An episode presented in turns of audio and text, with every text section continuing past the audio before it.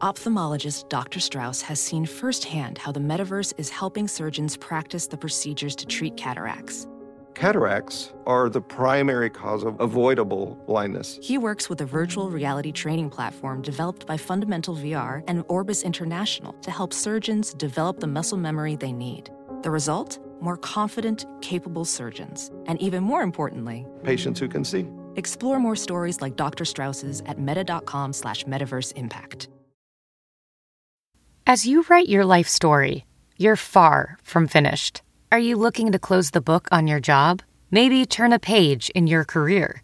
Be continued at the Georgetown University School of Continuing Studies.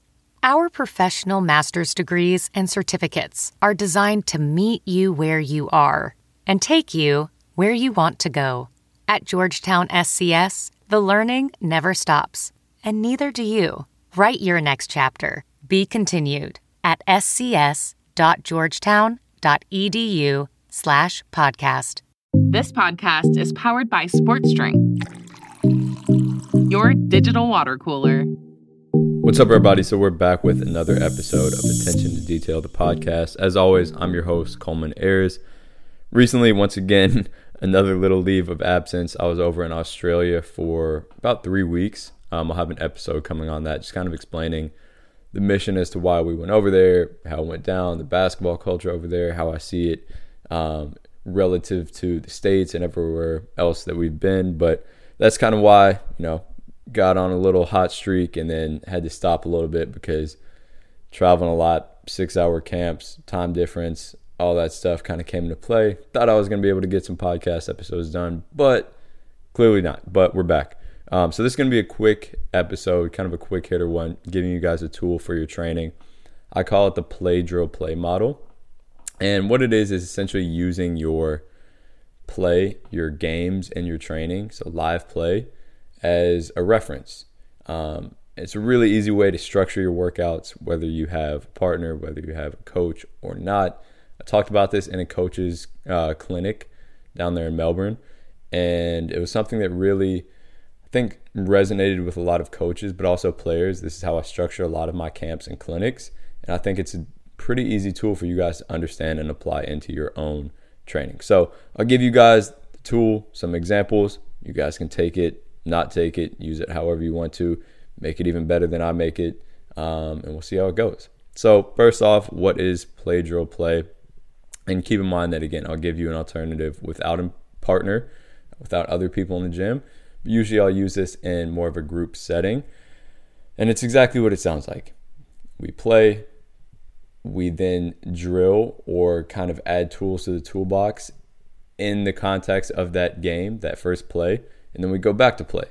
So this is easily or most easily seen through an example. Let's say we're trying to work on two foot finishing. So I always start with a focus, right? Let's say player comes in, we identify that they need to work on their two foot finishing, uh, the coordination of it, the applying it in a live situation, uh, the perception of knowing when to do it, all the things that go into two foot finishing. Cool. What I'll do is have them start off with a game or a live drill that is constrained to a lot of two foot finishing. So I'll say, hey, defenders on your hip, you're driving downhill, you have to finish off of two feet coming from this angle. Boom, let them play. Try not to coach them up much. All right. From there, I'm kind of seeing what they need to work on. The player is kind of understanding uh, the situation, what they need to work on in the sense of two foot finishing. Again, that's our initial play. Then I'll say, you know, this can be after two minutes, this can be after 15 minutes. I'll say, all right, let's go drill this out a little bit. Then we'll just add some tools to the toolbox, right? So now it's like, all right, you tried it out. Now let's add maybe an extension finish off two feet or work on it. Maybe let's do kind of some creative acrobatic finishing off two feet.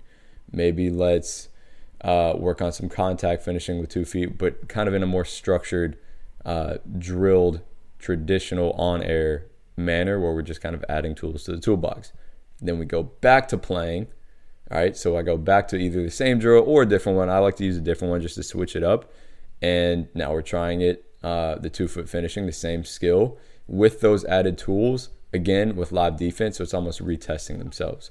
So think about it as testing yourself, feeling out how that skill is and how good you are at it, what you need to work on. So that's the first play. Then you're going to add tools, right? You're sharpening the sword, you're adding tools to that toolbox. That's the drill. Then you go back and retest yourself, and you have the context to put all those things in place. So, why is the structure so good? It seems pretty basic, and it is. I think the main thing for me is that it gives context, right? So, a lot of times when an athlete comes in the gym and we have them working on a certain skill as a trainer, uh, especially in an on air situation, I don't think they get the context as to where that could come in during a game. They do, but it's not like they're feeling it. It's not like in a play drill play, they would have literally just felt it and understand to a T exactly how it can come into play. So when you allow players to feel out like, yo, these drills that I'm doing, this is where they come into play. I just did this. Now I can see myself or kind of visualize or imagine the situations that these tools will come into play. So it gives them context. Again, whether this is two foot finishing, they come in and I kind of throw them into the fire at first. And it's like, nope, try to finish off two feet. They're like, oh shit, how many ways can I finish off two feet? This is difficult. But then when we do take it on air with the more traditional style training, those drills, now they say, okay, this two foot extension finish, yeah, I can kind of see where that comes into play. I just had trouble extending from my defender in this drill. So now let me focus on this a little bit more. Let me visualize this defender as I'm working on it. So I think it, what it does is make our on air training a lot more real. It makes it a lot more engaging because, again, the athlete has context. Then we go back to the play. Context again comes into play where now they're able to use all these tools and apply them rather than just us giving them to the to the athlete or the athlete trying to add them to their bag and then hoping they come into play. Like no, we're now seeing direct translation. I'm encouraging them, you know, as a player, if you're running this yourself, I would encourage you to use those tools or those skills that you just worked on in that second play, right? So now you are not only working on tools, not only working on techniques or adding moves to the bag or whatever, but now you're going back and with the the the specific context in place, trying these things out. And I think that's how we see the biggest application to games. And that's what's worked for me and a lot of the athletes that I've worked with and a lot of athletes that I've just kind of consulted to use this because, you know, again, they're able to kind of see this come to life, apply it into a live situation, and are a lot more comfortable applying this into one on one, five on five, three on three, whatever it may be, when they step off of the training court and onto the playing court. Um, another thing it does is also gives context to the coach. So if you're a coach or trainer listening to this, it's a lot easier to see what to work on when you throw them into a live situation at first, right? Um, and this is from a player standpoint too, where like maybe we come in with that two foot finishing drill. I have in mind, like, all right, this player doesn't seem like they're that good at this extension finish or this inside hand finish off two feet, right? Come in, I throw them into the drill, and they're killing it with those. All right, now I'm not going to work on those in the drill portion. I'm going to work on something else because clearly it's just going to be a waste of time if we do focus on those things. So again, this gives me context where I can actually see the athlete in action. Even if it's someone I've worked with a lot, I can see their tendencies, I can see what they're comfortable with, what they're shying away from, what they're going to, and this helps me structure my drills better. And the same thing for you as a player, right? This is I mean my job to do that, but a lot of players, especially if you're listening to this, are very self-analytical. So you can see, dang, what am I shying away from? What do I not feel comfortable uh, going to in this playing situation in this live drill. All right, maybe these are some things I need to work on. So you can much, much, much more easily structure your drills and target it to what you need when you literally are coming straight off of something that is a pretty good analysis. It's a live situation of what you're comfortable and not comfortable with, if that makes sense. Another thing is that you're a lot more engaged in the workout. I don't know about you guys, but if I'm a player, I would much rather come in and compete and try to score and get buckets on players. Uh, so you know when you come in and the first thing is, is drill you're like all right why am i doing this? Again you don't have the context and you're just not as engaged because you're you're, you're going against air. You're not playing against defense. This is an easy way to even if it's just one or two minutes come in right? You're competing a little bit. It gets those competitive juices flowing. Then when you go to drill you're a little bit more engaged in the workout already. You're kind of flowing a little bit more.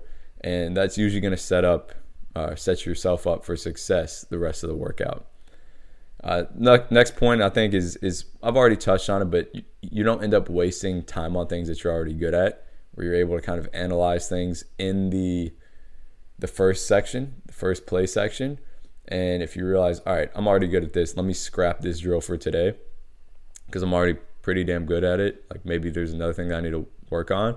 You you become a lot more efficient in your training. You end up spending less time in the gym, which is huge. It's also just more fun.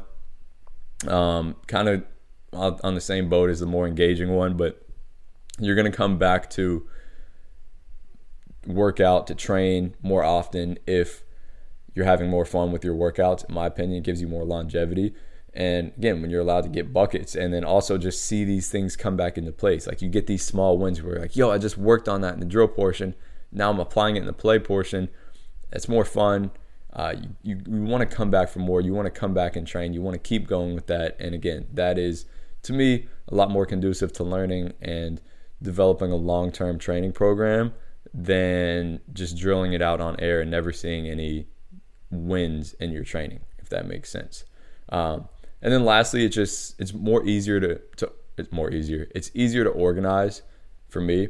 And then this is again why I run a lot of my camps in bigger groups under a play drill play model and even like, you know, smaller groups. To me it's it's easy for me to take a focus, whether it's two foot finishing, I'll give you guys some more examples, and come up with a play drill play than it is for me to just arbitrarily come up with drills for something.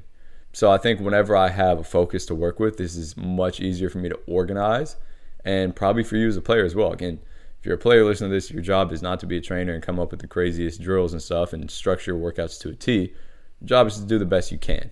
And this gives you some structure, gives you some easy direction as to where to go.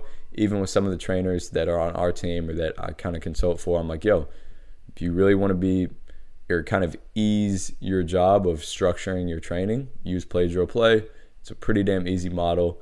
Um, you can adjust like the time and the, the reps of each one depending on how much live competition you want, how much on air competition you want, or on air drills you want. But you kind of get the whole nine in terms of like traditional training, live training, all that stuff. Very easy to structure. So, a couple examples, real quick. Let's say I want to work on shooting off the catch. All right, so I go into a drill where maybe player is sprinting up from the corner, defense is chasing them, they got to catch the ball quickly, get into the shot before the defense can come and contest and block that shot. Easy. All right, maybe I expose them to different uh, footworks with it. So I'm saying, all right, now you have to hop into it. Now you have to one two into it. Now you have to rotate into it. Um, kind of just seeing, and this is again my job to evaluate players in this drill.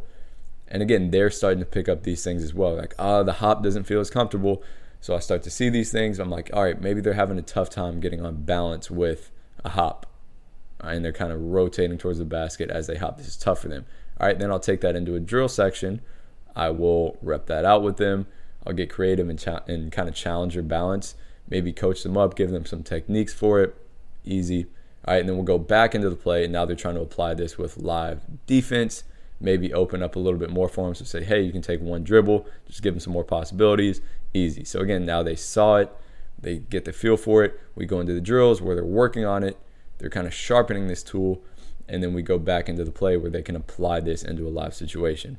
This could be floaters, right? We work on floaters. Uh, maybe I see that they're not very good at carrying their momentum through their floater. So we work on this, we target this quality, go back and train floaters with defense. And now we say, all right, this defense is chasing you down. You got to run, kind of sprint through that floater to get it off. Same idea. This can even be physical qualities too. Like, all right, coach, I need to get better uh, get, at getting low as I'm playing or as I'm ripping through, as I'm attacking closeout. Cool. All right, I'll play them in a live situation. So, say maybe the ball has to start on the ground, right? Both hands are on the ball. You're starting in kind of a hips low situation, exploding out of there with a closeout. They feel this out. They see kind of why they're uncomfortable with it. They get the context for it. They get to try it out then we go drill it out. Maybe this could be literally in the weight room or some physical qualities that we're training. Right, we're getting them more comfortable in these low positions and exploding out of these, and then we go back to a play where they're able to apply these into real life in a real situation, and hopefully, again, this helps them get comfortable with this as we bring it back to that play.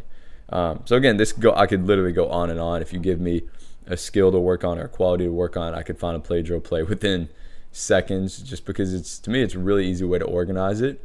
Um, the logistics can always change. For example, like sometimes I'll come in and literally just do two minutes of that first play because I just I know already what we need to work on or it's we don't have much time, so I just want to get straight to kind of sharpening tools. Boom, two drills of play.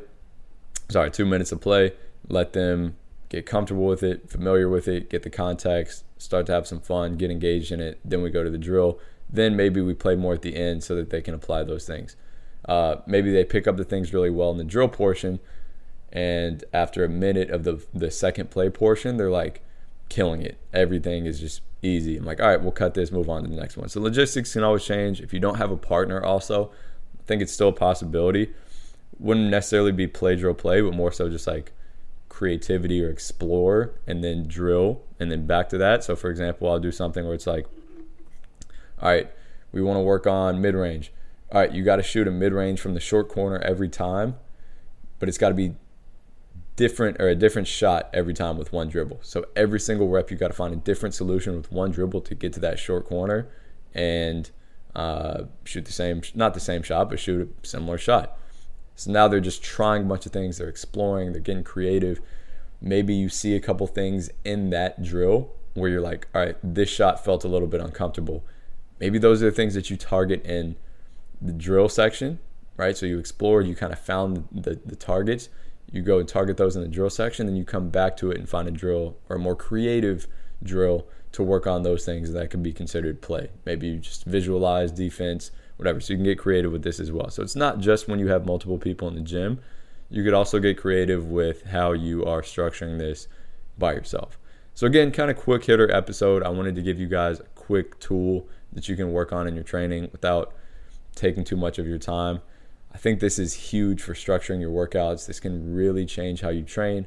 Hopefully, you guys enjoyed this and you're able to apply it let me know what you think, and I would love to hear any feedback and, and even see some videos of you guys applying this.